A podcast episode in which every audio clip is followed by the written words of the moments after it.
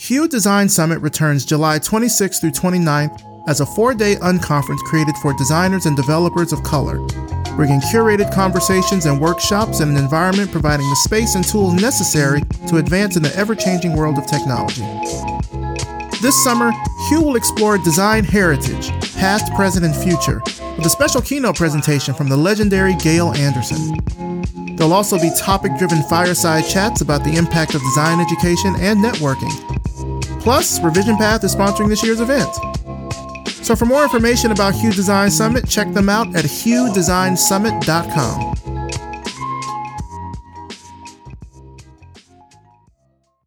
This episode of Revision Path is brought to you by Facebook Design. You've heard of Facebook, right? Huge site, over 2 billion people visiting it every day. But what's it like actually working there? I talked with product designer Steven Song to find out. You know, there's a really cool know, thing about Facebook is that you can kind of search and see like, you know, what are the researchers on Instagram interested in, or what are people in live and video and AR and VR doing, and because everyone's posting about that kind of stuff, and it's really easy just to see like in every group like who's working on what. It's just a really fascinating place just to kind of tangentially learn about everything that you know is going to become you know the future of the internet and the future of technology in our lives soon. Learn more at facebook.com forward slash design.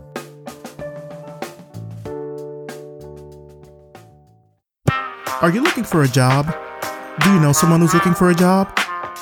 Then check out our job board over at revisionpath.com forward slash jobs. This week, Four Winds Interactive is looking for an art director in Denver, Colorado. We also have job listings from Indeed.com, so head to the Revision Path job board at revisionpath.com forward slash jobs to apply and to search for any other listings. Don't forget to sign up for weekly job alerts so when there are new positions added to the job board, you'll get an email so you can be the first to apply. Again, that's revisionpath.com forward slash jobs.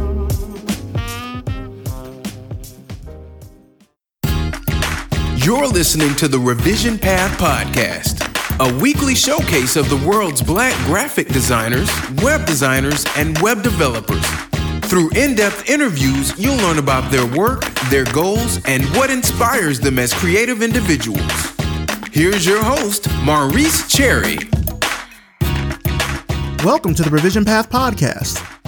My name is Maurice Cherry, and before we get into this week's interview, I want to let you know that we just launched a brand new advice column on Revision Path. It's called Ask Siedah. Now, Siedah Mitchum, she's a longtime friend to the show. You might remember her from episode 27. Uh, she's a designer, she's an entrepreneur, she's a writer. And you know, many of you write into the show with questions. I oftentimes don't have the time to answer those questions, but I try to get back to everyone. Uh, but now Siedah is here to answer your questions about career choices, business advice, design, and so much more. Her first column is up on the blog now. I'll link to it in the show notes. So if you have questions for Siedah, send them to her at asksiedah at revisionpath.com. And Siedah is spelled S I E D A H. We'll also put that email in the show notes as well. We may answer your questions in a future column. Now let's talk about our sponsors Glitch, Google Design, and MailChimp. Glitch is a friendly community where you'll build the web app of your dreams. Whether it's beautiful digital art, handy tools to help you do your work, or a site for your project or cause, you'll find things on Glitch that remind us that the web can still be a fun, creative place full of unexpected surprises. So, what will you create today? Get started at glitch.com. Google Design is a cooperative effort led by designers, writers, and developers at Google. They work across teams to publish original content, produce great events, and foster creative and educational partnerships that advance design and technology. For more information on news, design resources, and their design podcasts, check them out at design.google. MailChimp is the world's leading marketing platform for small businesses. Millions of people and businesses around the world trust MailChimp to publish the right content to the right person at the right place at the right time. Build your brand, sell more stuff, find your people, and tell the world your story. Sign up for a free account today and give it a try. MailChimp. Send better email. Now for this week's interview. We're talking to Toronto based multidisciplinary designer Nuff. Let's start the show. All right, so tell us who you are and what you do. Okay, my name is Nuff. I am a designer working across kind of digital branding and recently installation art. Talk to me about some of the work that you're doing right now. Okay, so just thinking today and backwards through the week. So I'm working, I kind of spend about 25 hours a week at a like a, a software innovation company. We're working on a television product, so you know, think Netflix or something like that. We're working kind of the next generation of that. I'm sort of in there doing a little bit of motion design, a bit of UX, and also providing support to their in-house design team. So that is what I think of as my my day gig right now. I'm also volunteering on the design team for TEDx Toronto. Uh, I don't know if I said I was based in Toronto, but yeah, working on the kind of design for the conference that's going to happen towards the end of the year. And then on the side of all of that, I am working on a bunch of proposals and submissions and applications to get some art installations built for a bunch of festivals that are happening over the summer, as well as kind of grants to sort of continue building my own, like furthering my own personal practice. You're doing what sounds like a mix of like freelance work and you're doing some volunteering and things. What is a typical day like for you? 2018 has kind of been a really interesting year for that. Uh, I tend to tend to start my day with getting all the admin stuff out the way. So all the emailing, client meetings, anything I can do that involves interaction with a person. I try and do that before like 11:30 a.m. Maybe take a small break, move over, move over to a coffee shop, spend the afternoon in kind of production mode. So whether that's working on, like I said, building out this UI or motion design stuff for any projects I'm working on, then I kind of take another break. I maybe shift back home or shift to a different space have a meal. Um, I'm really bad at breakfast, so I try and have a big meal in the afternoon. And I sort of spend the evening working on typically like this last week it was um I was working on a on a movie poster. There's like a a gallery show that's just a bunch of designers making movie posters. So I was working on my submission to that. So it's more of the fun stuff as I get into like the late, late night, kind of jamming on that that sort of stuff. So it sounds like you're doing a lot of like location changes and stuff throughout the day too yeah, I find you know shifting location at least once in the day kind of helps me shift mindset as well. Um, it's really easy for me to. I have a, a, very small office with no windows in my apartment, and if I stay in that office, it's really easy for the whole day to go by, and I haven't stood up yeah. from the. community. I haven't had a drink, nothing, and so I try and get out the house, especially now that the weather is a bit nicer. I try and get up to a coffee shop or up to the client's office, or um, as of next month, I'm going to have a, a, small, a shared studio with a bunch of friends. Oh. So I'll be trying to get up to the studio a little bit more. And that's what we'll be doing more of the physical building. And so it just helps these kind of mental shifts as much as anything.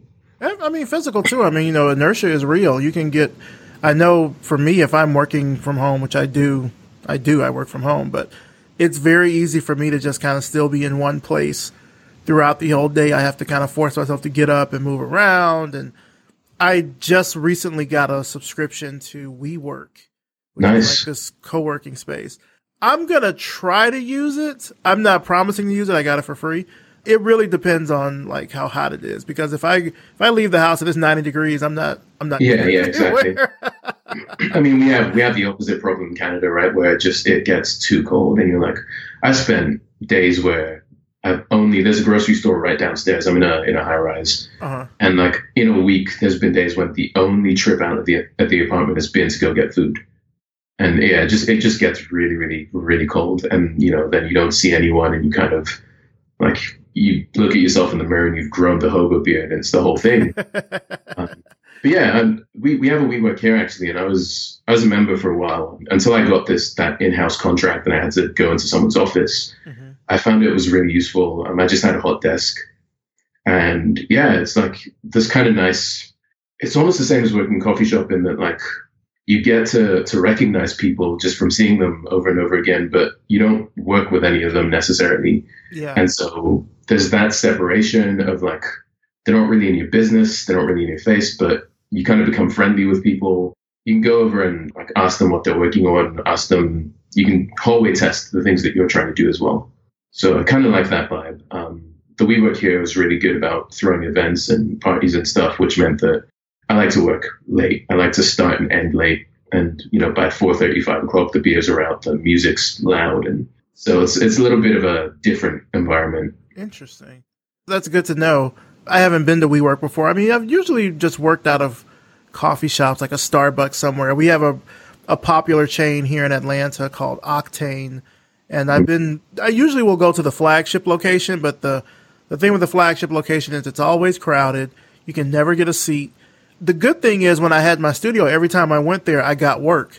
Like somebody would see me and refer me to a project or something like that. The bad news is I could never go there to work. It was more like I had to go there to network to find Yeah. another. It was a weird kind of like weird kind of thing. But Yeah, you know, no, I'm, I- I'm really trying to like that. you know sort of get out there and do that because it can be really easy to just sort of get stuck in one place. It sounds like with you know what you're doing aside from just going from location to location, you're pretty kind of tapped into the local design community. What is the design scene like for you there in Toronto? Um, yeah, it's, it's it's funny you say that. Actually, I feel like I'm a real outsider when it comes to the scene. I've been here. It's going to be three years in July, but the fir- I spent the first kind of 16 months working in the suburbs, like commuting from the city into the suburbs every day for for work, and so I didn't feel plugged in. And because I didn't go to design school, and you know, I've worked either at really small companies where I'm the only designer, or I never felt like I was part of the, the community. And it's only been recently, let's say the last 12 months, where I've started to feel more plugged in. A friend of mine kind of runs, she, she runs the, she runs a website called the Toronto Design Directory, which is basically like an, an index of all of the agencies and, and all the, and also like designers as well and printers and stuff in the city. And she does all these cool events, portfolio nights and like gallery shows and pop-ups and uh, I've been trying to volunteer more at, at those things and help review portfolios, and that's kind of how I've met people. And so, yeah, what I can say as like a newbie in in the Toronto design scene is it feels like a lot of it revolves around kind of three or four major employers. So you've got Shopify, who have a huge presence in Toronto on the tech side, and then you've got like four or five massive agencies that you know pretty much everyone has done a rotation through these companies and that's how everyone knows everyone. So I don't know if it's the same in Atlanta, where if there's like a few dominant players on the scene, but yeah, it feels like there's, you know, there's also um, like two or three art schools that most people, OCAD being the major one, most most of the people I know seem to have come through OCAD. And whenever I meet someone, it's like we'll have like 11 friends in common, and, and it'll all be people who went to that school or worked at that place. Yeah, Atlanta is pretty similar to that. I mean, we've got Coca Cola, we've got Home Depot, we have Turner, and we have CNN. And like those are the four. Well, Turner, CNN's kind of the same thing, but uh, those are kind of like the big ones that if you've done some design work, it's been at these places. Some companies have like direct pipelines from some schools. Like I used to work for AT and T. They had sort of a direct pipeline from the Art Institute of Atlanta right into that. We have a good number of people that work in some like government facilities because we have the CDC here. So we've got that. And then we have our art schools. I mentioned Art Institute. We have uh, Savannah College of Art and Design campus here. We've got a portfolios. Well, it's called the Portfolio Center, but it's part of Miami Ad School. Right. And they've got campuses like all over the place. And then even some of our, you know, four year institutions have pretty robust design programs. Mm-hmm. Georgia, Georgia Tech specifically, Georgia State, Emory, Agnes Scott, the HBCUs, Spelman, Clark, Morehouse, my alma mater. So it's a pretty good mix like that. I think in terms of the amount of design, in terms of the amount of designers that get put out there, it's pretty diverse, but it does tend to unfortunately sort of sort into a few separate like employers and stuff. And we've got big agencies. We've got a JWT, a BBDO, et cetera here. So it does kind of like filter down into that. It's interesting you mentioned OCAD actually. Someone who we've had on the show, Dr. Dori Tunstall. She's the, I believe she's the first female dean of design there at OCAD. Oh, amazing, crazy, she yeah. Just, she just came from. Uh, when I interviewed her, she was at Swinburne University in Melbourne, Australia. Mhm. So, yeah. I think I might have listened to that episode. I'm, I'm, I'm getting flashbacks of it. But yeah, as someone who didn't go through a design school or kind of go through that, I guess, conventional pipeline, it's cool to see how well supported the design community is. And, you know, all those, those big players that I mentioned, they're, they're out supporting all the events, all the meetups, and I know kind of you know Facebook as well. They're they've opened up a Toronto office. They're getting involved, and you know they're like whether it's just buying everyone food and drinks at a meetup or yeah. actually sending someone to speak. There's a lot of support for all of that kind of stuff. So, um, you know, coming from like in Montreal, when I lived, I used to live in Montreal, and when I lived there, a lot of the design community was grassroots. It was, you know, this one guy who like put together an indie conference. Basically, he invited um, Fabio Sasso, the guy who founded Abduzeedo, and James White, I think, to, to come speak. He rented out a room somewhere and you know, like 50 of us got into the room and we saw these two guys speak. And the next year was a little bit bigger, and the third year was a bit bigger. And um, same, I used to run a portfolio night, same exact thing. And we didn't really have anyone to anyone to kind of come in and lend that muscle and give us some backing. So it was just whatever we could, whoever we could kind of hustle up some some free drinks from, or like some T-shirts to give away, or whoever we reached out to who was into speaking. Mm-hmm. That was all we had. And so it's really nice to see just a lot more like muscle behind those initiatives. I think the flip side is then it kind of feels like they own everything. Do you think that Toronto has like a specific design sensibility? Like when people think about, I'm just thinking like here in the States, I don't know what our perception is of Canada when we think of design mm-hmm. just in general, but I, I, think it probably just breaks down into like the major cities, you know, Vancouver, Montreal, yeah. You know, Halifax, etc. Mm-hmm. Does Toronto kind of have a specific sort of design feel for you? Yeah, definitely. I'll give you my impressions, but also I was talking to um some guy, uh, I think Drew Henson, I think his name is.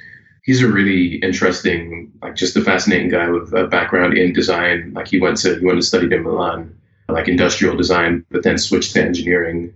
He's he's done everything. He now runs his own company. And I was talking to him, I met him at an event, he was talking about how Toronto's design culture is so heavily influenced by, um, we're not very far from the University of Waterloo, which is, um, you know, if you think of like Blackberry Research and Motion, we're based out there. Like a really, really strong engineering school. And so there's this heavy engineering culture that has been influencing the design culture in Toronto. And it actually kind of matches Toronto's a city of like high rises and condos everywhere, and it's really gray and very like straight lines and that's what I think of when I think of the the design scene. Is this very kind of techy, really like geometric sans serif, very severe. But then there's also this kind of Drake thing, right?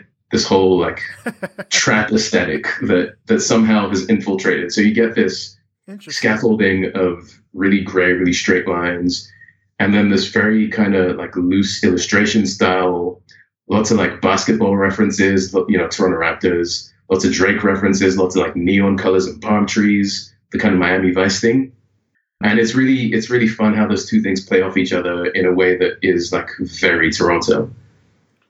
Trap culture in Toronto. I am intrigued. Yeah, you you gotta come check it out. It is it's strange though. Like, I, you know, especially if you're if you're from Atlanta or if you live in like it is I, weird. I mean, there, there's definitely trap in Atlanta. That's what I'm yeah. saying. I'm intrigued by it. it. It's weird to me because you will you'll hear typically like walking down the street, you'll hear it before you see. You'll get the sound before the visual, and the visual is never what you expect.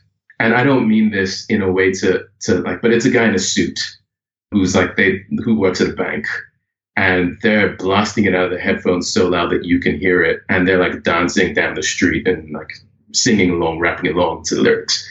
And that's, you know, when I think Toronto, I think like it's super corporate, but everyone's also kind of edgy, or at least they want to be edgy. Sometimes you can tell that like this person is not pulling this off. Mm-hmm. But a lot of the time, yeah, it's this it's this mix of, like I said, it's the it's the condos and Drake somehow coming together. So you mentioned not going to design school. I know you went to school in Nova Scotia. I went to college. I went to St. Francis Xavier University. Did your research, man? I mean, from what I could find, and we'll talk about that. But what was your what was your time like there? What did you study?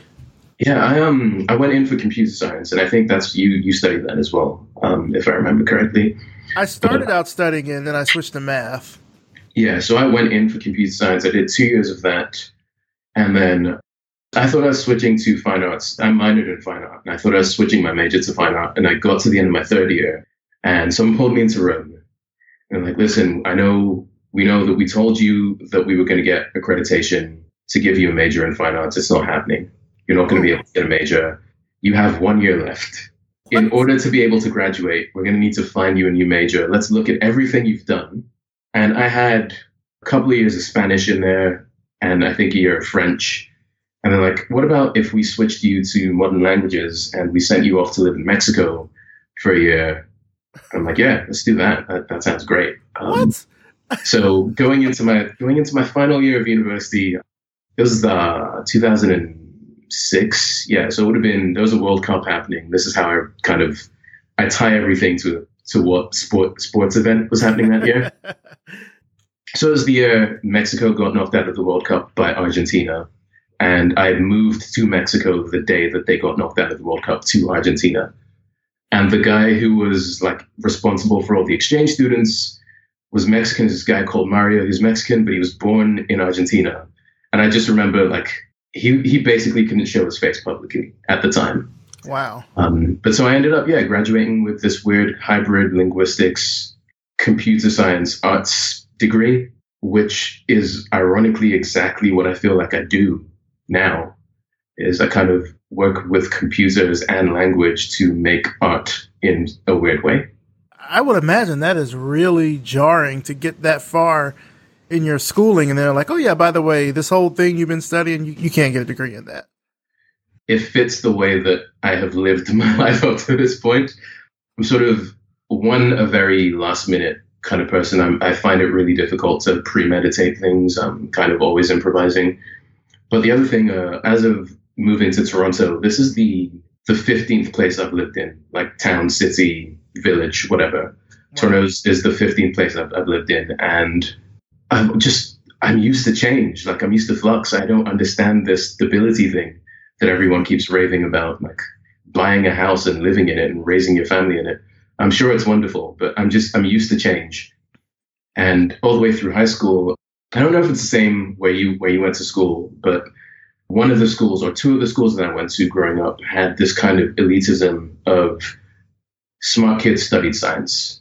And if you showed any academic promise, you had to be in science. Hmm. And so I kept on trying to change into not science. And I kept being guided back into science. So I would switch into art. So I'd switch into, we had three streams at one of my schools. I think it was something like business, science, and art. I'd switch into business or, or arts. I wanted to be an architect, I think, at the time. And so I was doing a lot of like drawing and pre architecture kind of classes. Mm-hmm. And then I would get the next year guided back into maths and physics. And my dad's an engineer. My mom's a cook. And so like I like both, you know, the left brain, right brain thing. I, I relate to both sides. I like both of those things. But I felt at school more of a pull towards the arts and I kept on getting guided back into sciences. And so that kind of flux is, is something I'm used to. No, I think when I mean when I went to high school, it was oh, I mean I went to high school in the deep south in in the nineties, so like it was it was different in that. Hmm, what's the best way for me to put this so people can understand it? So I came about just in terms of like general schooling in the generation after Bloody Sunday. So for people that are, I think, familiar with Selma, if they've seen the movie, for mm-hmm. example, they're familiar with Bloody Sunday being this incident that happened in Selma, where marchers going from Selma to Montgomery were assaulted by police, etc. Blah blah blah. I don't mean to gloss over it, but that's what happened. So I kind of came about in the generation after that, because then you know, Voting Rights Act was started, and uh, you know, this, this, segregation was now against the law. At least you know by law, it was against yeah. the law. And so being in school at this time, where like you had to try to shoehorn equality into a culture that was very used to being segregated was really weird. So like I went to like three or four different elementary schools. I went to two different middle schools. I didn't have like the same, I guess, unified schooling experience until I got to high school because I was part of this gifted program when I was a kid and like they would bus us on different days to different schools. So there was my home school that I went to, not school at home, but like my my basic school that I went to for elementary school and then on like Tuesdays and Thursdays, they would bus us across town to another school. And then on Fridays, they would bus us to another school. And then those schools changed when I got to the sixth grade and they took us to a, another school. It was a sort of weird thing. Seventh and eighth grade, I was at two different middle schools because we only had two in the city, East Side and West Side. So I was back and forth between those two. Then they unified into Selma Middle School in eighth grade. Oh man! and then they instituted like uniform, like a uniform dress code that we had to have from then all the way up to graduation. So like, it was a lot of weird changes and stuff. I say all that to say, in terms of like what I think people were expected to go into, I know I mm-hmm. felt expected to go into something that would just make money. Cause Yeah. Selma, Selma is a, it's a, it's a poor town in the middle of the country. And I, you know, grew up always kind of knowing about technology, doing little things here and there. And there's this, this sitcom that came on in the nineties here called A Different World. And, Oh, I know all about Dwayne you Wayne. know, okay. Yeah. And I wanted to be like Dwayne Wayne. I wanted we to were, be we were raised on that. Yeah, I wanted to be an engineer. I wanted to, you know, learn about computers and stuff. And so when I went to college, that was kind of my expectation that I would do that. And that got dashed. I think the first semester it was like, yeah, this is not for me. And I ended up switching over to math, which was sort of my second ish choice. I really wanted to major in English. That was what I wanted to do. I had written from like, I want to say maybe from like first grade all the way up until then. I had been published and everything. And I wanted to be a writer. And my mom was like, well, that's not going to make any money. Like, like you need to be thinking about something that's going to, you know, like make you, you know, make some money. You know, writing is a good hobby. That's something to fall into or fall back on, but like it shouldn't be the main thing that you do. And math kind of ended up being that secondary thing because I was captain of the mathletes in high school Right. and like Oh. AP Calc and all that sort of stuff. So by the Give me time so I- many flashbacks. yeah, so like by the time I got to college and I switched my major, the good thing was I got to graduate early because I already had enough credits coming in.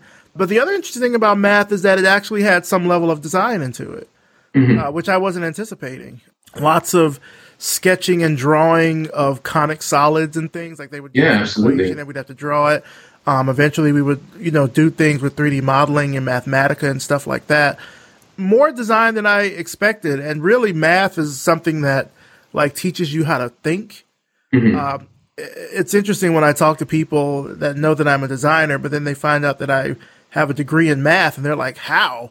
I hate math." It's like, no, math, math teaches you how to think. It teaches you balance and proportion and scale, and it also just helps me also in writing into terms of like writing a proof, a mathematical proof, and writing a proposal for something. Pretty much the same. Not really Yeah, you, different. you sound so much like my dad right now. my, my, my dad's the, the math the math nerd of the family, and like he's like, no, but look look at the poetry and the numbers. I'm like, oh wait, dad. yeah, it's it's pretty much it's yeah, it's very similar. It's very similar. So uh, I, no, I definitely agree. And there's there's this whole thing. Um, it's I forget now. The studies mu- must be over over ten years old. But this whole thing that like the kind of clusters of aptitudes. So you get people with aptitudes for like uh, shapes and spatial awareness, yeah, and that tends to tie in with like math aptitudes and linguistic aptitudes. So you kind of get those things as one cluster, which again kind of makes sense looking Yeah. back at, at my life experience that I've always like been interested in patterns and trying to like solve them and you know Fibonacci sequences and really nerdy stuff like that, but also geometry and shapes Yeah. and form, and then also language, like the structure of language. That's so funny you mentioned that. I mean, there, first of all, there's just a lot of beautiful design in math when you look at fractals and like the Mandelbrot set and all that sort of stuff. Yeah. You got these, you know, tessellations, patterns and stuff. Like really fun stuff that you can make with design and math, which I know I sound like a like a high school math teacher right now saying that, but it's true. Yeah, I love that stuff. It's great. So this this is my beef with school though, is that I feel like at least the, the schools that I went to, and I, you know I don't want to like say all schools are evil, but I feel like the education systems that I I got to experience, you know, you go in with this natural, genuine love of learning, and it, it kind of get it gets beaten out of you. So I think about the books that I was forced to read for school. They were classics and they were incredible books, and I hate all of them because we were made to read them hmm and I think about like just my relationship with with mathematics now. If I have to do it, I'll do it and I'll get into it and I'll actually start to enjoy it. But I just ran as far in the other the other direction as possible because of the way school made it seem to me. And I know that I have a lot of friends who feel the same way. Um, I used to make just getting really into the weeds. I used to make kind of custom covers for all of my books just so I'd know they were mine because we all had the same books. So I would just get like colored paper, cover the books, and I draw. I think it was anime characters or something at the time, and I do like custom lettering on my physics book, so it said physics on it. And I had this one teacher like call me up to the front of the class, confiscate my books, and rip the covers off them that I'd made, and be like, you, "You're not allowed to do." You know, I went to a really so I went to secondary school in Nigeria, which at the time had just come out of. I was there for the end of the military regime and the transition into democracy. Okay. And so it had this very regimented, it felt like being in school, felt like being in the army. You kind of woke up and you polished your boots and you got inspected. And if your boots weren't polished well enough, you probably missed school that day and you did manual labor. Was, and so we had to have our hair couldn't be past a certain length. You know, we had to cut our nails certain length, all that, all that jazz. And the teacher, I wasn't allowed to make custom covers for my books for some reason. And he couldn't like pull me aside, quietly and say that. He had to kind of embarrass me. And i think i have this really like deep seated authority issue now and like distrust of conformity from those experiences. But also it's just funny because like now that's kind of what i do for a living. I would love to not in a kind of vindictive way but i'd love to go back to that school and just be like hey teacher person like i know you were really trying to discourage me from doing this but i've been fortunate enough to like do this for a living now. So I'm grateful that you didn't beat me or you didn't beat this passion out of me. Yeah. It's funny. That sounds a little bit like, uh, like Morehouse, at least in terms of how like strict and rigid they are about presentation. I think they've gotten more strict and rigid about it since I've left, but certainly it was, they had those kinds of rules, especially when you were a freshman. Like you had to yeah. wear a suit once a week and your, your hair couldn't be a certain style and, that was a whole bunch of stuff. Yeah, and there are like good reasons for you know teaching discipline, etc. There are good reasons for that, but some of it can feel oppressive. I mean, given how expensive Morehouse is, there's no good reason for that. They're just trying to yeah. they're just trying to keep up a certain image. That's all. Mm. exactly. But yeah, I don't like I'm derailing. Sorry, I'm derailing. No, no, no, no. So with the projects that you're you're working on right now, how do you approach new projects? I mean, you're doing all this different stuff between mm-hmm. the software agency, you're working with other designers in Toronto. Talk yeah. to me about your creative process. I'll give you two answers. I'll give you like the textbook answer, and then I'll give you the truth. The textbook answer is that I find my work has become a lot more collaborative in the last two years. When I moved to Toronto, the job I moved here for was kind of a um, come be our first designer, build out the design practice at this company, and then bring in like build as a design team. And so that was the you know my first time kind of understanding the work I do through the lens of a team and through the lens of other people. My, my work became a lot more collaborative. We were a consulting company, so we're all client facing. Everything started and ended with a conversation. You know, it wasn't like you go off and like hunch over the computer and do a bunch of Photoshop and then present it. It was really designing in collaboration. And that's kind of the way I've learned to work now is everything is really conversation based. And so when a new project comes in, say recently I worked on I worked on this app with actually a father and son, like just two of them were kind of starting a business. And I'll try and make sure I don't disclose any any information I, I shouldn't be. But they were going into like a really interesting space, like food and drink kind of space, and they're based out in the in in the Bay Area. And so we just for the first couple sessions just talked about like what the culture's like there with, with restaurants and dining and all of that kind of thing. And the work really came out of those conversations. I would do my own, I'd have like my own kind of test pool, but obviously we're all based in Canada. The culture's a little bit different. So I'd take my notes, I'd do my research, I'd take it back to them like, hey, does this does this map onto the culture locally? And we'd kind of find the the nuances and little like the rough edges around the work that I'd done and then I'd do some wireframing or sketching, really rapid stuff, so I could generate a lot of ideas, take that back to them. And at every step of the way, I don't, you know, I like there to not be surprises. So every step of the way, I'm like showing something and we're having a discussion about it. We jump on a, you know, on a weekly call or a twice weekly call, and we just go through all the stuff. I get their input, they get, you know, we kind of back and forth feedback. So that's really the beginning, especially, is really front loaded with conversations. Um, and then I like to do as much on paper as possible. I find that my uh, skills are declining as I'm getting older. I'm getting worse at like Sketch and Photoshop and all those things and Illustrator. I'm getting slower at that stuff, mm-hmm. or at least maybe I like my standard is getting higher, so I feel like I'm getting worse. I can't tell, and so I do as much on paper as I can these days. And then yeah, it's it's very much about that back and forth. I used to be very precious about like this is my work. Don't don't even look over my shoulder kind of thing. and now it's really I try and um I work on like Dropbox or Google Drive or whatever. My files are there. You can my client can go into them. They can see what I'm doing. It also means I have to do the work. So I'm doing a lot of remote. So it's very easy to kind of like I'll do that tomorrow. Yeah. But if your client's on your drive and you know you're sending them like a, a daily email or something, then I keep myself accountable that way. Yeah. One thing that I saw mentioned in your bio is that you are certified RGD.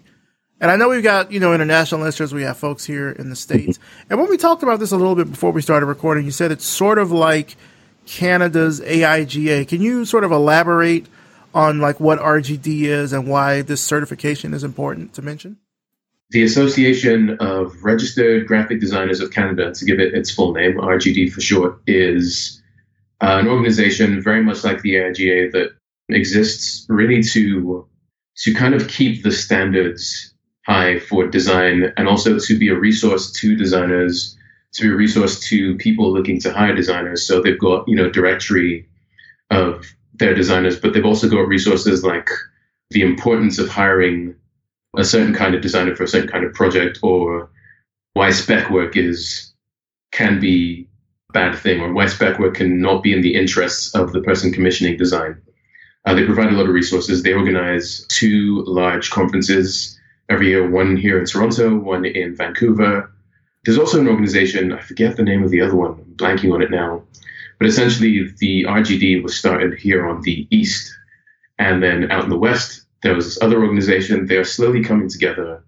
I think they're planning to create a joint certification, which I don't know if that means I'm going to have to, because the process was really long. It's like a month long process to get certified. Huh. I'm hoping that it carries over.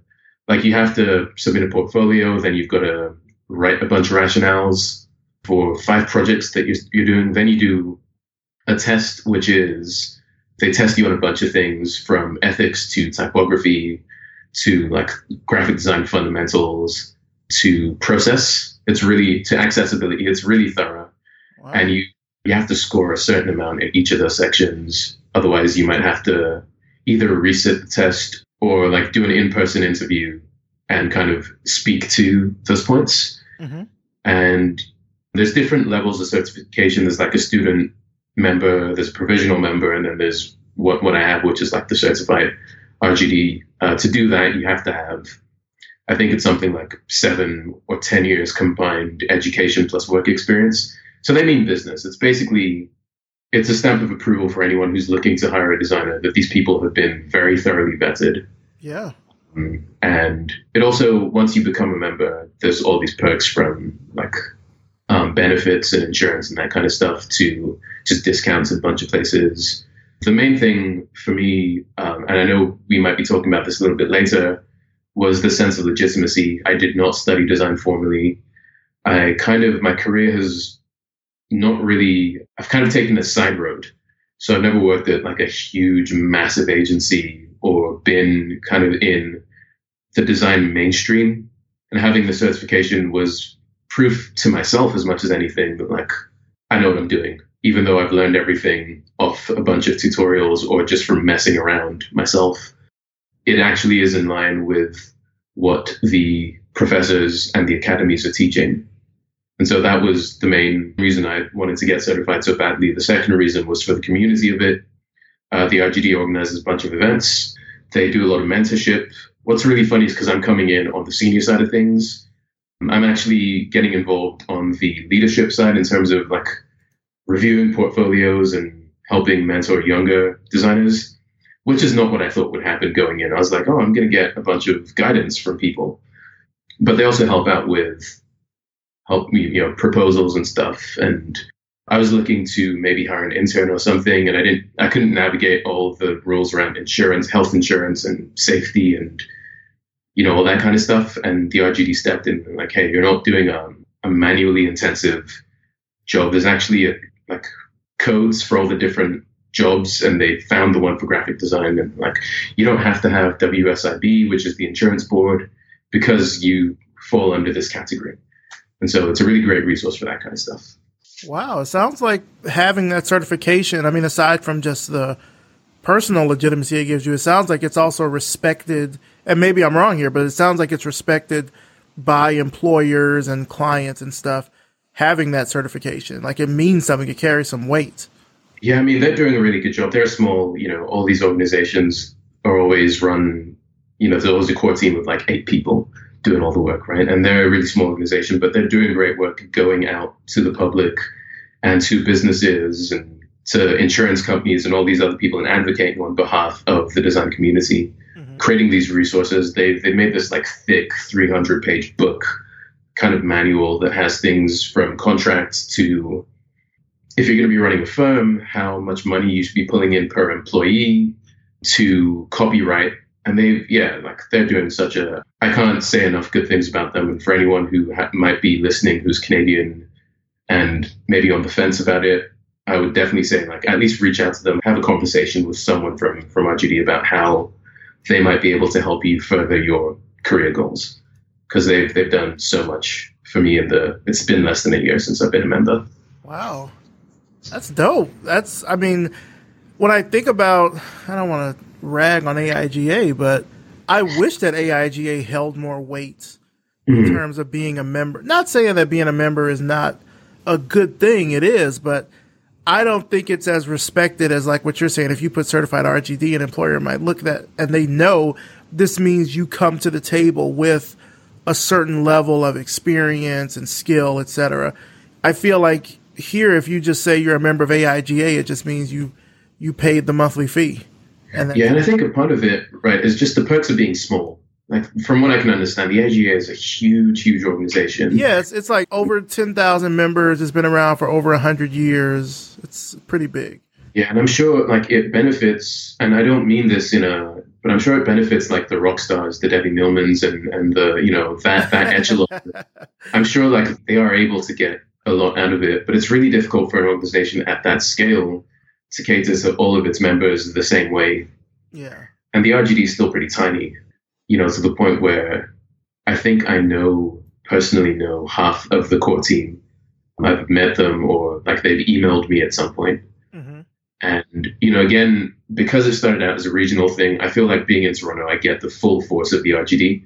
So I don't want to say that, you know, if you're out in Winnipeg or somewhere, it's going to be the same thing. I feel like I get the the most exposure because I'm so close to them. They're literally down the street from me. Their office is maybe 20 minutes away.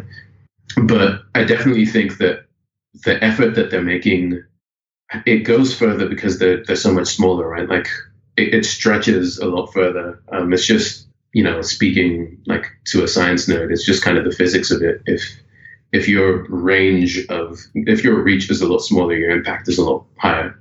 Yeah. No, that's true. I agree with that. Yeah, I just kind of wish AIGA had that, I don't know, mm-hmm. bigger, more weighty kind of, you know, sort of feel yeah. to it in terms of being a member. Not that being a member isn't great. I've been a member for, I don't know, maybe like five years now. I, wow. I don't think it's been that long. Maybe four years. Uh, and it's great. I've done a lot of volunteering. I think I've been yeah. known because I've been doing the volunteering. I think if I was just a member and didn't go to a single event, mm-hmm. it wouldn't mean anything. Like I could say, "Oh, I'm a member of AIGA," and it's like, "Oh, that's that's something." Yeah, you know, like, I, I, don't know, seen, I don't know if it would mean that much. I've seen that you've had a few a few brushes with AIGA. Um, some some of them have been a bit more high profile, and I, I, think that that's that. and I, I think that's important though. I think it's important that like the members are, are speaking up and speaking out and if if you want the AIGA to, to carry more weight and to do more for you, you know, they have to know that. They have to be aware. Yeah. I was just gonna say we um in Ontario just had an election last week and it's notable because just the way I grew up moving all the time, I've never actually been legal to vote anywhere in my life until last Thursday, I oh. think it was. It was the first time I could vote. And so I did, you know, and I was very idealistic about it. I'm like, I'm going to read everyone's platform and I'm going to pick the one that, you know, the whole thing. And then I don't know how much you've heard about the fact that Ontario has a Trump like figure, kind of populist figure. I don't want to, I'm not not going to sling anymore to say anything. Just pers- a person whose strategy has been very similar, mm-hmm. and he and he won the election. And but the the response that my friends have had to that has been really encouraging, which is, well, it doesn't actually not that it doesn't matter. Of course, it does matter who's in power, but it, it's not it's not the end of the story. You know, we as citizens are here to demand things of our government and to keep them accountable to us. That's their job, right? And and it's been really encouraging to hear my friends saying that.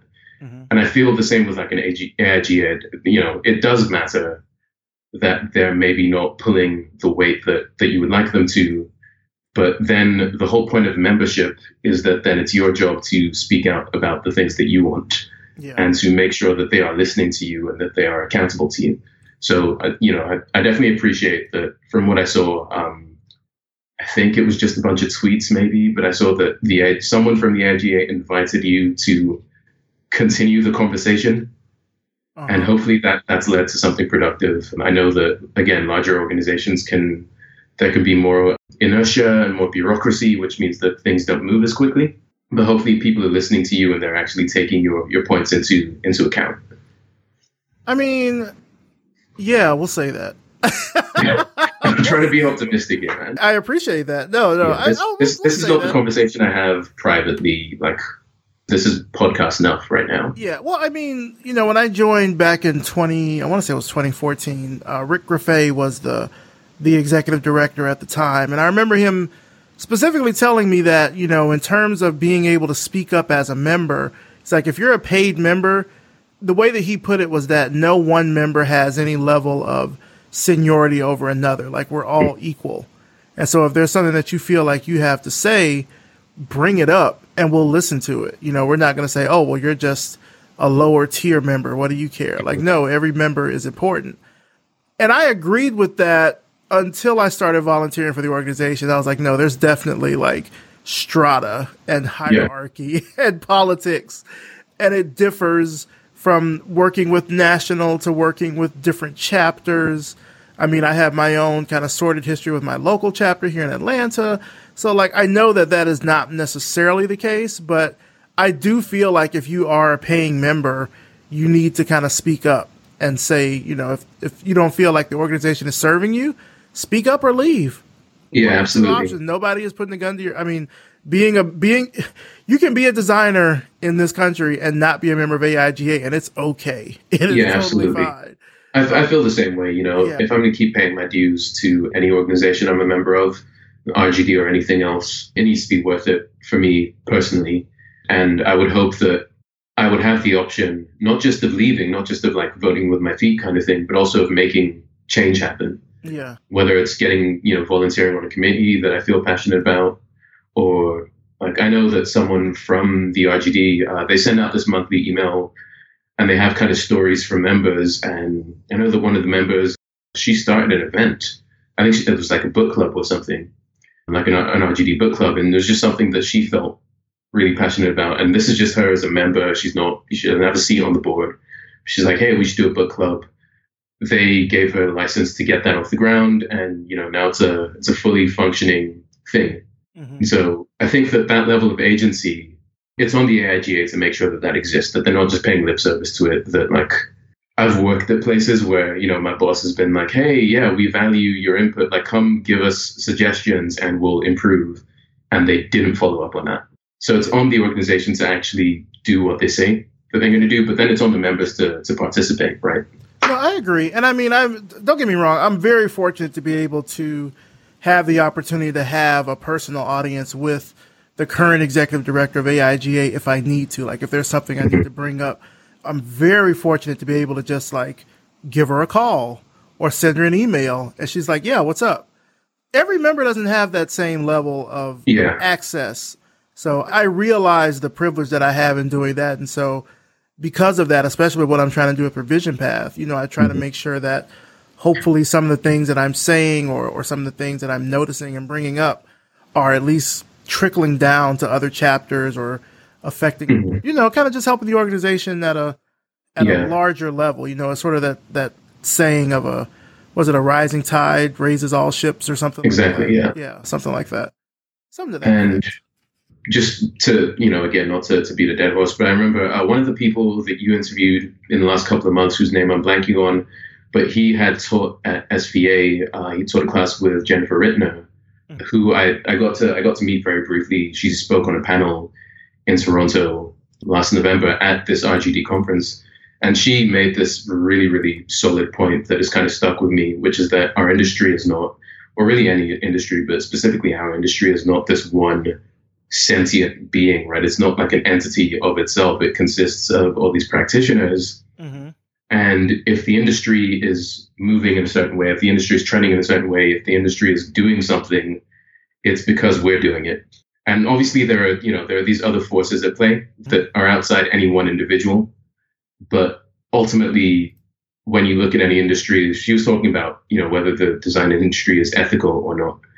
And, and she was saying, you know, yes, that these bodies have a responsibility, but ultimately, like, if you think about the idea that um, the human body is made up of a bunch of systems, made up of a bunch of cells, and now it's coming out that actually we have all this bacteria and they're acting kind of independently some of the time. There isn't really the at the highest level. There's only some agency coming from that level. It's really happening all the way down. So again, members are super important. They need to they need to make sure that they're kind of safeguarding their own interests and that they're represent you know they're speaking out about their own in- interests. I agree. Yeah, I think the person you're talking about is Raphael Smith. Yes, yes, a, yeah, adjunct professor at SVA. Yeah, exactly. Yeah. See, I remember. I remember. Yeah, you you've got that memory, man. Um, I'm just gonna start reeling off. It's actually really funny. I somehow like as I was. I, I think I told you I was like studying for this for this podcast. And so like just listening to a bunch and every person I listen to, I'm like, yeah, I agree with that. I want to say something about that in mind. Um, the guy, I forget his name, but the guy who uh, his studio is called We Should Do It All or something like that. Jonathan and yeah, he um right at the beginning of that episode, he reeled off this Robert Heinlein quote, the specialization is for insects quote. Yeah. I've had that like basically pinned to my wall for the last 10 years. Really? Um, and so he he wow. start he starts going into it. I'm like, yes, just like that's what I'm all about. And then you had Douglas Davis on not too long ago. I'm currently reading his book. Mm-hmm. So it's just like, yeah, there's so many parallels in previous episodes. And it, it just, yeah, it, it made me feel like I must be doing something right if all these people are saying similar things to the thoughts that I'm having right now. Oh, great minds think alike. Exactly. So I do want to, you know, mention something here for people that are listening who might not know this. This interview has been several years in the making. So I want to talk about imposter syndrome. Mm-hmm. You know, I sort of, you know, alluded to this earlier, you know, as I was sort of putting things together for the interview. I'm like, I really can't find that much stuff about you. I can find stuff about your work, but I was like, I can't really find anything about like you as a person.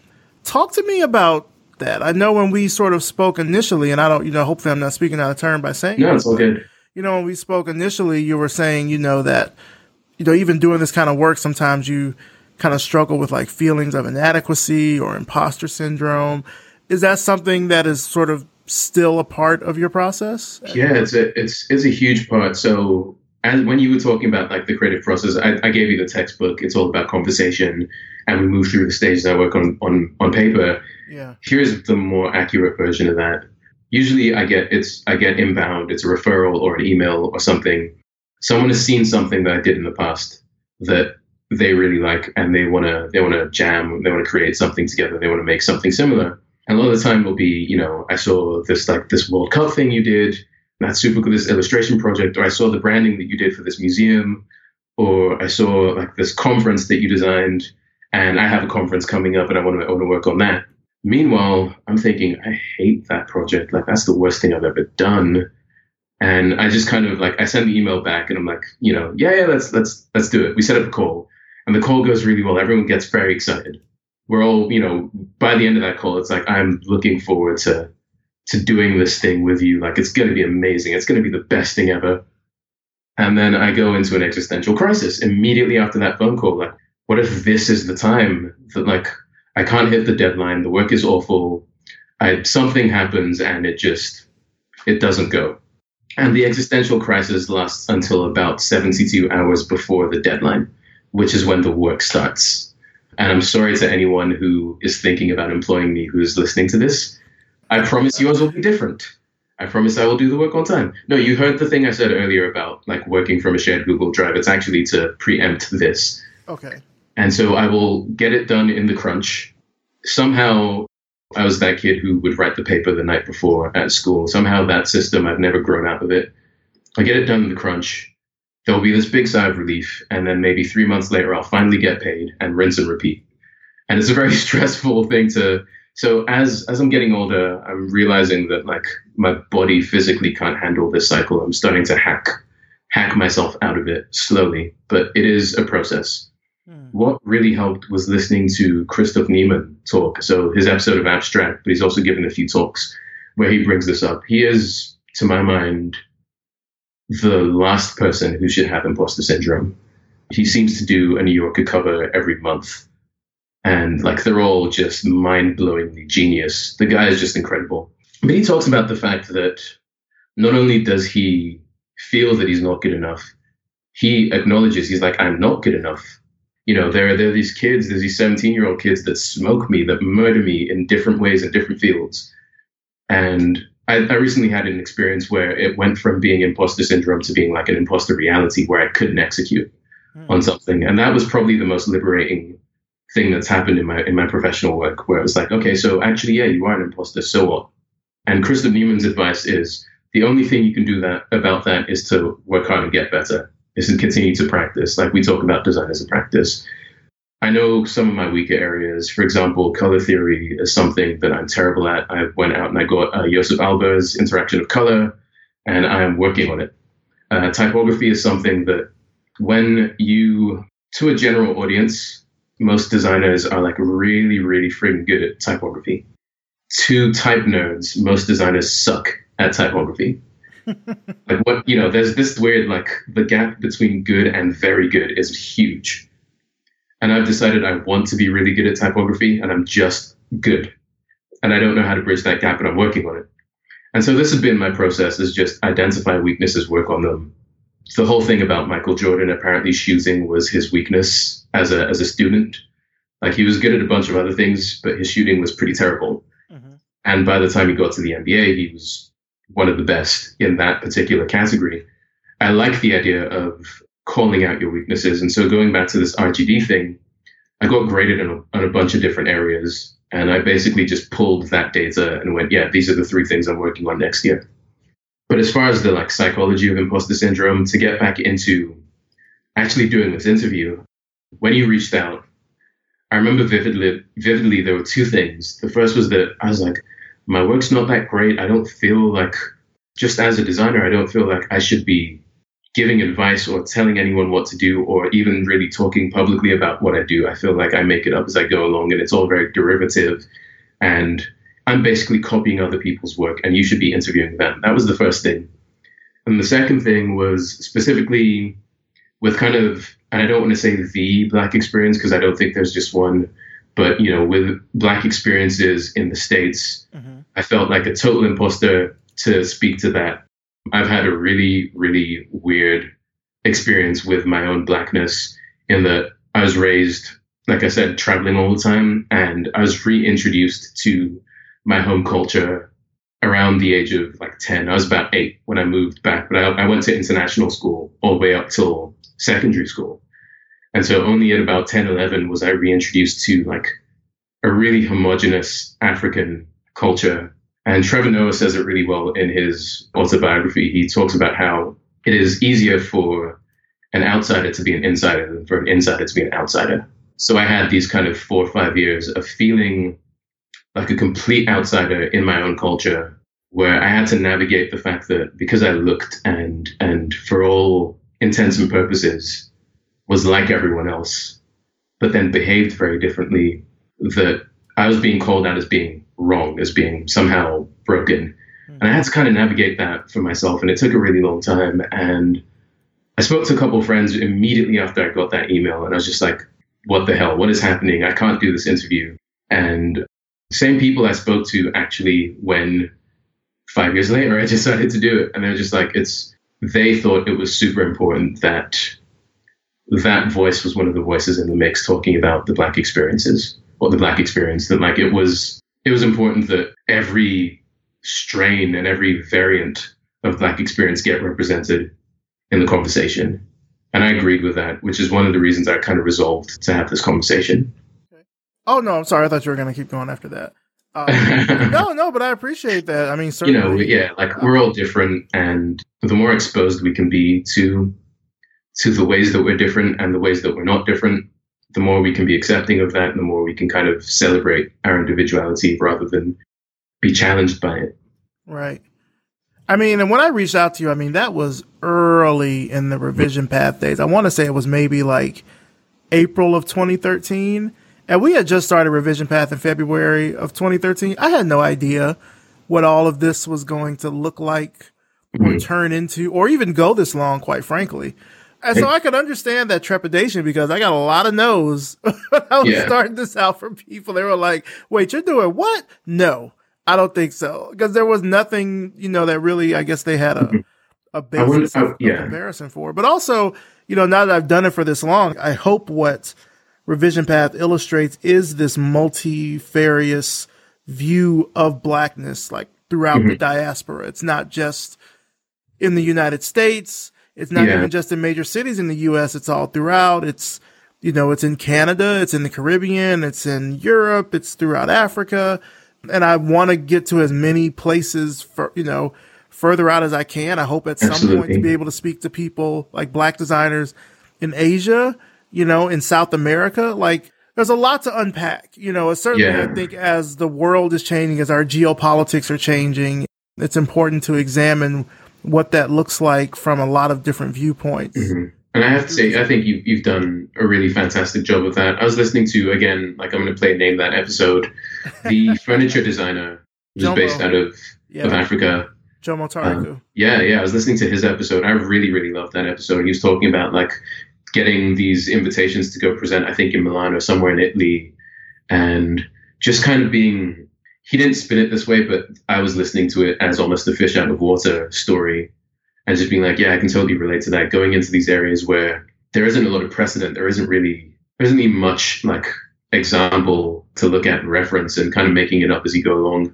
Yeah. I'm trying to navigate now like this weird installation contemporary art world as someone who didn't, has never done that. And, and I'm not gonna end up doing that the way that other contemporary artists would my like my crew, my collective, so to speak, is a bunch of designers, and we're essentially bringing design sensibilities into that world. That's been super refreshing for me. Is just this kind of make it up as you go along can, way can of doing about, things. Can you talk about that a little bit more? This kind of navigating the art world. Yeah, yeah, very briefly, uh, or maybe less briefly, I guess. A friend of mine, I used to work. Uh, one of my first ever jobs was in a video game studio. I was making kind of UI, but also video game art, like environments and that kind of stuff. I did that for about three years. A buddy of mine, Sergio, a guy from Colombia, he started out as a tester, later on was a sound designer at this company. We both left around the same time. And then a year after I moved to Toronto, he and his fiance moved here as well. He wasn't really finding a lot of sound design gigs here in Toronto. And so he just came up to me one day and he's like, listen, I've been doing some research. There's a lot of like grant money and a lot of just a lot of opportunity available to create art installations. And I think that would be a really interesting thing for us to collaborate on, you know, with his experience in sound design and programming and engineering. And then his fiance is an electrical engineer and then me on the visual side. And so we found this call. There was an outdoor festival all winter. They wanted to do like light based art pieces that were going to survive Canadian winter, four months of being out in the snow. And this is the first thing we decided to do for some strange reason. And we pitched an installation to them, having never, we didn't know how we were going to make it.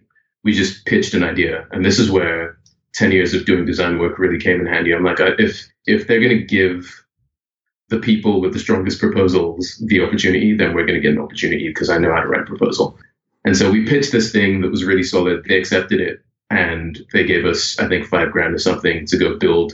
It's a giant crystal with a bunch of sensors and LEDs in it that responds to not just people coming and interacting it, but also like the sounds of its environment and all. You know, we we have this very lofty ambition of if you've ever seen like the Superman film, just kind of like the, the Fortress of Solitude. It's one of those crystals. And I just reached out to a bunch of people, friends of mine, architects and artists and everyone I knew who like maybe would know how to do this and just begged for advice. Uh, in the end, we got connected to a bunch of fabrication studios in, in the city and they kept on like none of them could it was super tight budget it was also super tight turnaround.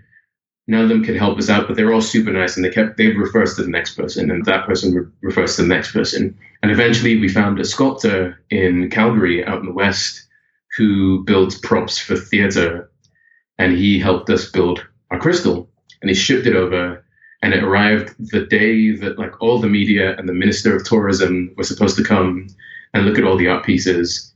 And we were on site soldering or not soldering but installing things and plugging things in and deep into the night. And finally it worked. And it was up and it didn't break down all winter and people kids loved it especially and people got to see it.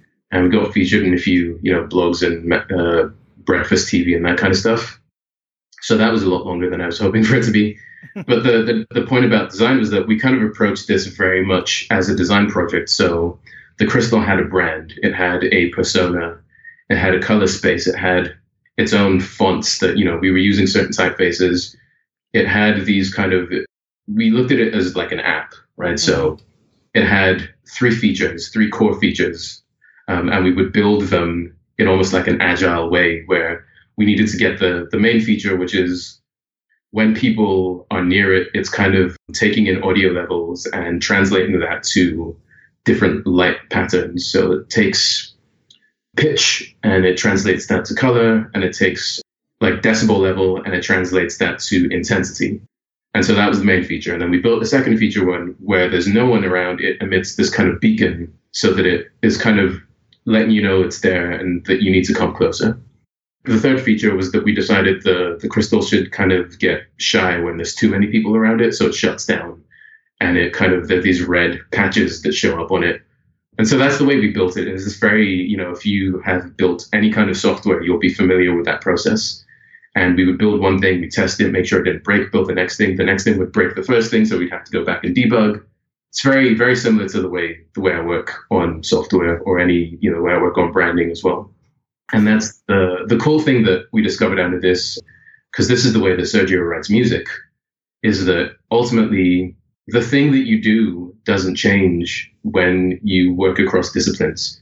You always do the, you know, you do you, you do the work that you are used to doing, whether that's like this very structured kind of from sketch to wireframe to prototype to high fidelity, or it's like let's just do everything all at the same time. It doesn't matter if I'm doing fine art stuff, if I'm doing branding stuff, I'm doing like software, or I'm doing illustration, I find that I work the same way I always work. So, from that installation, are you planning on doing future ones?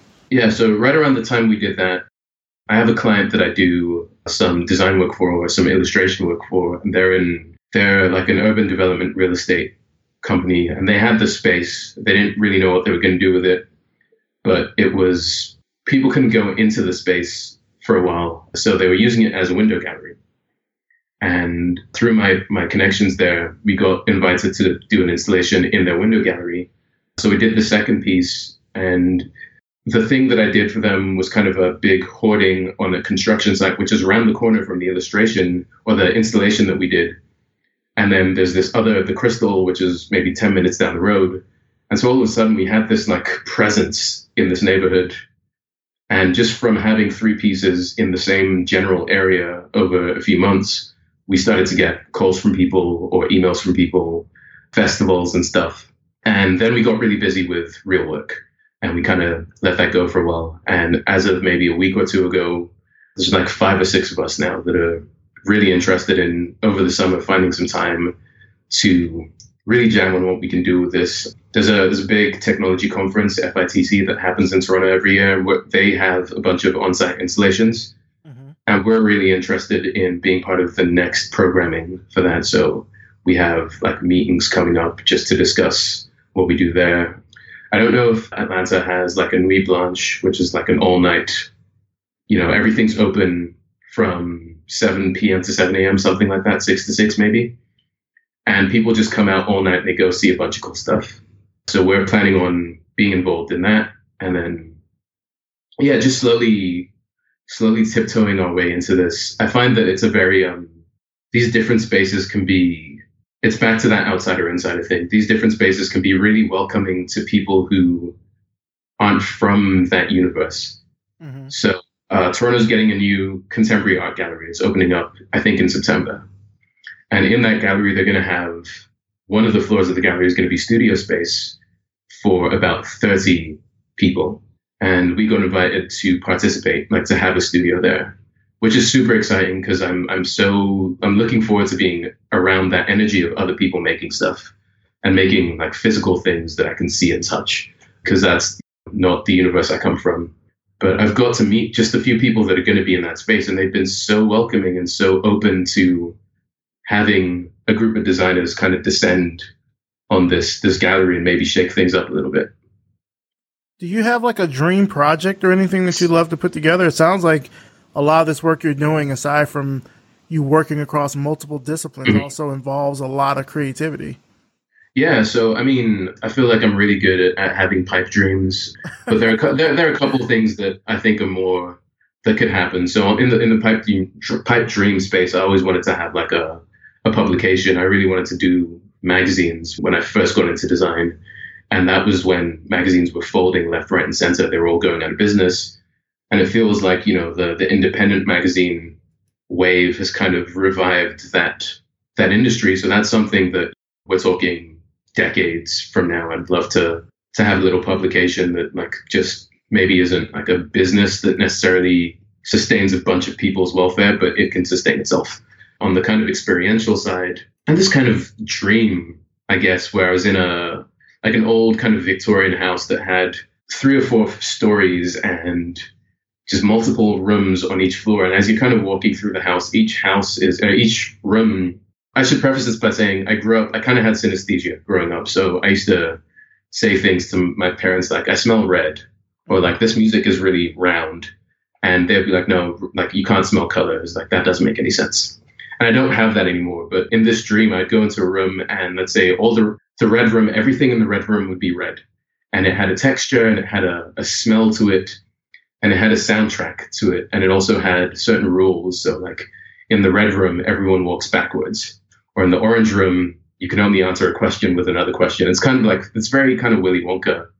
But yeah, I had this like ambition to create something like that, this full house scale installation where it maybe isn't exactly the synesthesia thing, but it's this idea of you open a door and you don't know what's going to be behind it. It's going to be different from the last door you opened. I've spoken to a few friends about that, people who are kind of in, a friend of mine who runs a museum, a friend who's an architect, and they have given me the validation that the idea is not completely stupid. So maybe that's something that in a little while, when there are resources, time wise, and a space and things like that, we have access to, it becomes a little bit more feasible. Maybe that's something I'd love to pursue. Or if anyone listening wants to steal it and do it, like if you have the capacity to make this happen, I won't begrudge you. Like you can have it it, it, it'd be nice if you said that you got it from this one guy on Revision Path one time, but like you can say, I just want it to exist in the world. So if someone listening has the means to make this happen, by all means. The one that I'm actively working towards is this idea of representing, you know, cryptocurrency kind of had a huge moment last year. And so this project called Money Tree, which is essentially it's a virtual forest where each tree is mapped to the health of a cryptocurrency. So if you think about blockchain, just crazy fluctuation, uh, Bitcoin, crazy fluctuations last year, you'd literally see that as this big giant tree growing and dying and growing and dying and leaves falling and all that kind of stuff and fruit hanging off it and making that into this kind of virtual forest. That's one of my like pipe dream, but also actively working on it. I like that. I like, I mean, both of those ideas sound pretty dope. Yeah. And that one is, you know, that's a super like I don't feel like I have to change anything from the design methodology to, to execute on that project. I've spoken to a bunch of developers about it, and they're like, most contemporary art doesn't make sense to me. This one, I feel like, yeah, there's a logic behind it. It's being driven by an algorithm. I love it. Yeah. And so I feel like there's this definitely there's this interest that I have to to put design the way that we practice it, the way I practice it, and the people I know practice it into that space, into that context, and not have to make it kind of. I think about a lot of contemporary art as being a little bit self-indulgent sometimes, or a bit obscured by like fancy language, and you know you'll you'll read the description of a piece and it'll talk about semiotics and dialectics, and I kind of get lost in that stuff. And I really like this idea of saying, actually, what we're doing here is it's almost a visualizer. It's it's it's almost like an infographic, right? A living infographic of yeah. state of cryptocurrency.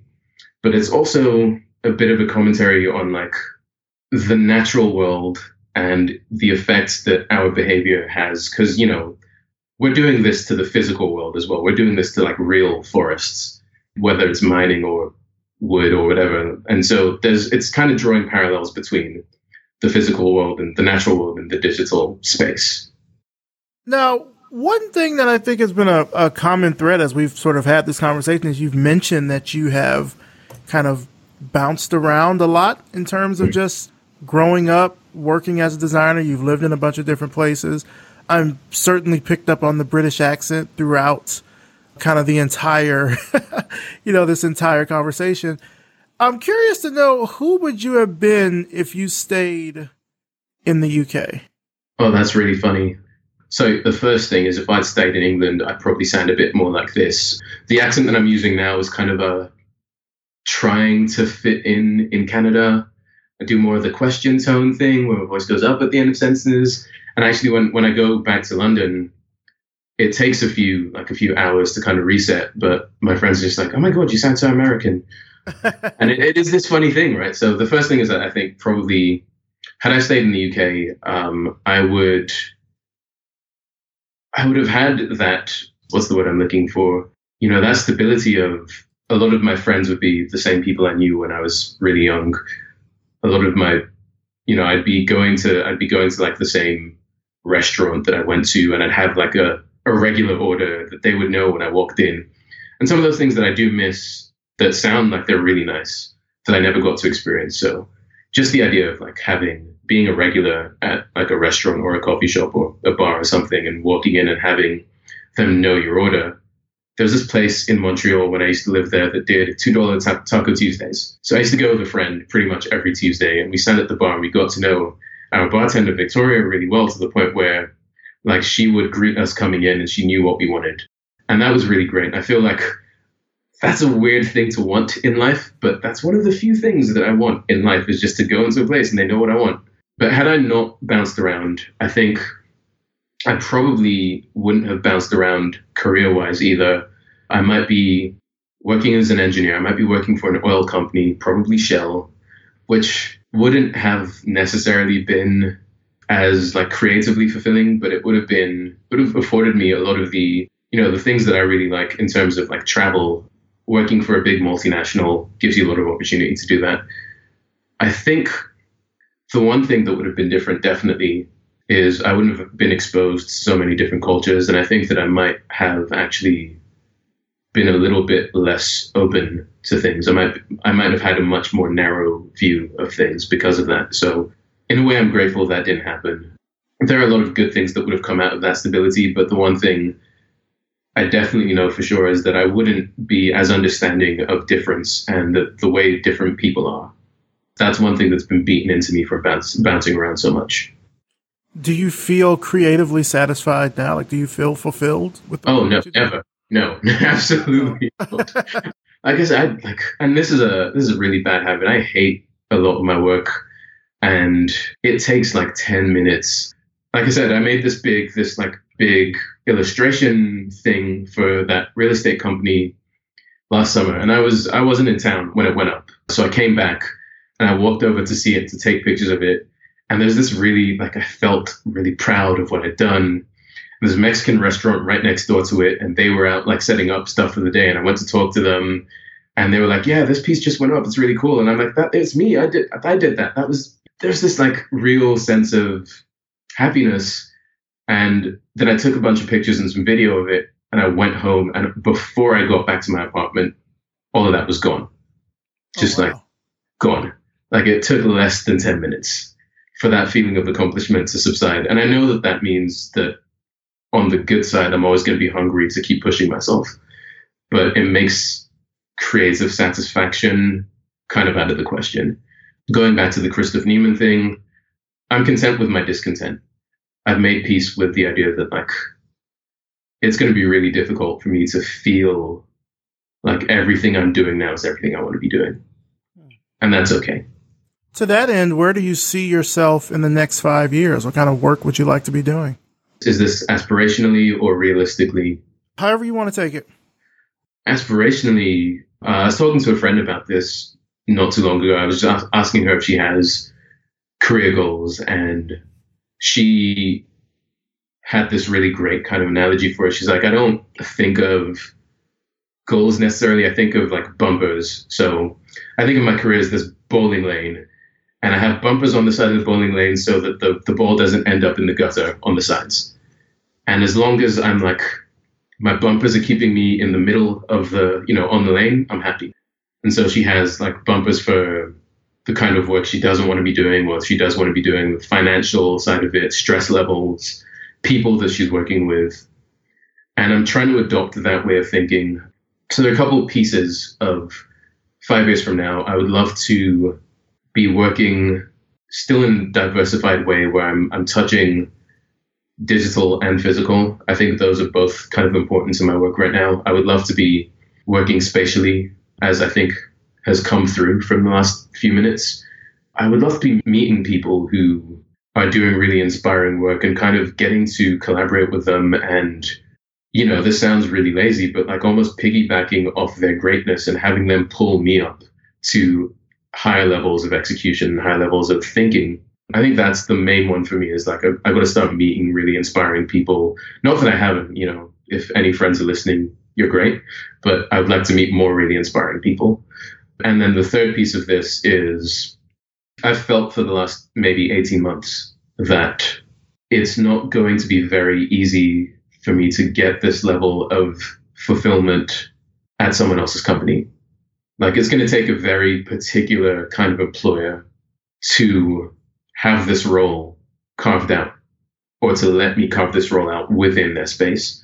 So I think that the chances of me starting my own thing in the next five years are, are quite high. And that's really scary because just as a as a freelancer, I know how how much of a financial risk it can be to then say you're gonna also be accountable for other people's welfare. And you've run a studio, so you know. So, but I think that I've been trying to run away from that. I've I've been like, no, no I'm just gonna I'm just gonna get a really senior position at some really great company, and they'll give me a lot of like a really long rope to kind of do the things that I'm interested in, or maybe I'll just do it on the side. But the longer I sit with that issue, the more it feels like I am two or three years away from opening up shop. And then that starts to get really interesting in, in terms of who who's coming on that journey with me. So the people that I'm working with right now, are they going to be partners in this? Are there going to be other people partnering in this? What does that look like? That's kind of I see myself like struggling with that issue in the next five years. Well, just to, you know, wrap things up here, where can our audience find out more about you and about your work online? My URL, I'm in the process of maybe kind of not rebranding, but changing all my URLs and socials. Right now, my website's designbynuff.com, and all of my socials are designed by Nuff. I'm looking into, I, I got the domain nuff.design. It's just nice and tidy. I don't know what that then means for like social media handles, but I will point towards the new ones whenever whenever I make that change. So right now, yeah, feel free to go on Design by Nuff. I have to pre-warn you, like I'm awful in social media. I barely tweet. I'm going to tweet about doing this interview in like a month, maybe. and so if you're expecting like daily updates, bear with me. I'm still working on that stuff. Oh, no problem. No problem with that.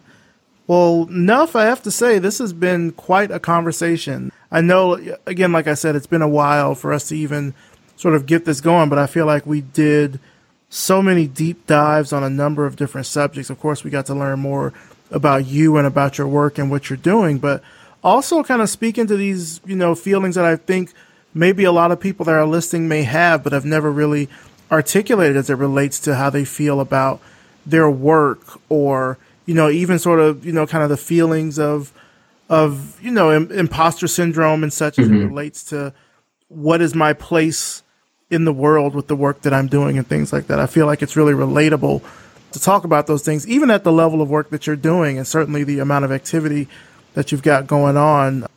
It speaks to your, your character as well as to your skill level. So I just want to thank you for being candid and for sharing that information. and Yeah. Of course, for, for coming on the show. I appreciate it. I'm I'm really really glad we could connect and, and do this. And uh, again, I'm sorry it took so long, and I'm very appreciative and grateful of the work that you're doing. Like I've said many times in the past, but also just to that last point, I, I definitely want to make sure that anyone who's listening to this understands and, and knows that there is space for you to carve your own place. You know, the place that is the exact shape and size of what you are trying to do in the world there is the potential for that, however big or small or ridiculous that might seem, and it may take a while.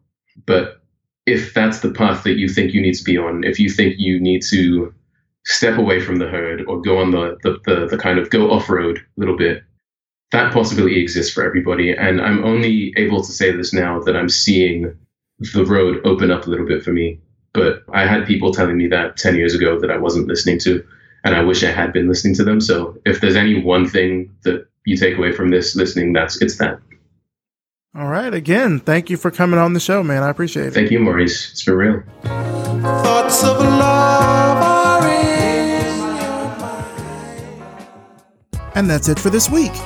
Big thanks to Nuff and thanks to you for listening. You can find out more about Nuff and his work through the links in the show notes at revisionpath.com. Also, thanks as always to our sponsors Facebook Design, Glitch, Google Design, and MailChimp. With a community of over 2 billion people, the design team at Facebook works on a diverse range of problems. Everything Facebook designs is done at scale, so research, content strategy, data, and other factors are a huge part of how they work. Sound interesting? Then learn more about Facebook design and what they do at facebook.com forward slash design. Glitch is the friendly community where you'll build the web app of your dreams. Now, if you've seen Glitch, you might think, oh, this kind of looks like a toy or something, but let me tell you, it's not. It runs on the exact same infrastructure and engine that the best developers in the world use to run their apps. And it's all built around a friendly community of coders, designers, developers, artists, activists, and educators. Basically, people just like you. So get started on making something awesome today at glitch.com. Google Design is a cooperative effort led by designers, writers, and developers at Google. They work across teams to publish original content, produce great events, and foster creative and educational partnerships that advance design and technology. For more information on news, design resources, and their design podcasts, check them out at design.google. MailChimp is the world's largest marketing automation platform. They support millions of customers from small e commerce shops to big online retailers, and they support the creative community as well. MailChimp really gives you the marketing tools to be yourself on a bigger stage. Visit MailChimp.com and sign up for a free account today. MailChimp. Send better email. This episode was edited by RJ Basilio and produced by me, Maurice Cherry. Our intro voiceover is by Music Man Dre with intro and outro music by Yellow Speaker. If you liked this episode, then please leave us a rating and a review on Apple Podcasts. It only takes a minute or two. It really helps more people learn about the show, not just here in the US, but internationally as well. Um, it helps the show by bumping us up in the rankings there for design podcasts, and I'll even read your review right here on the show.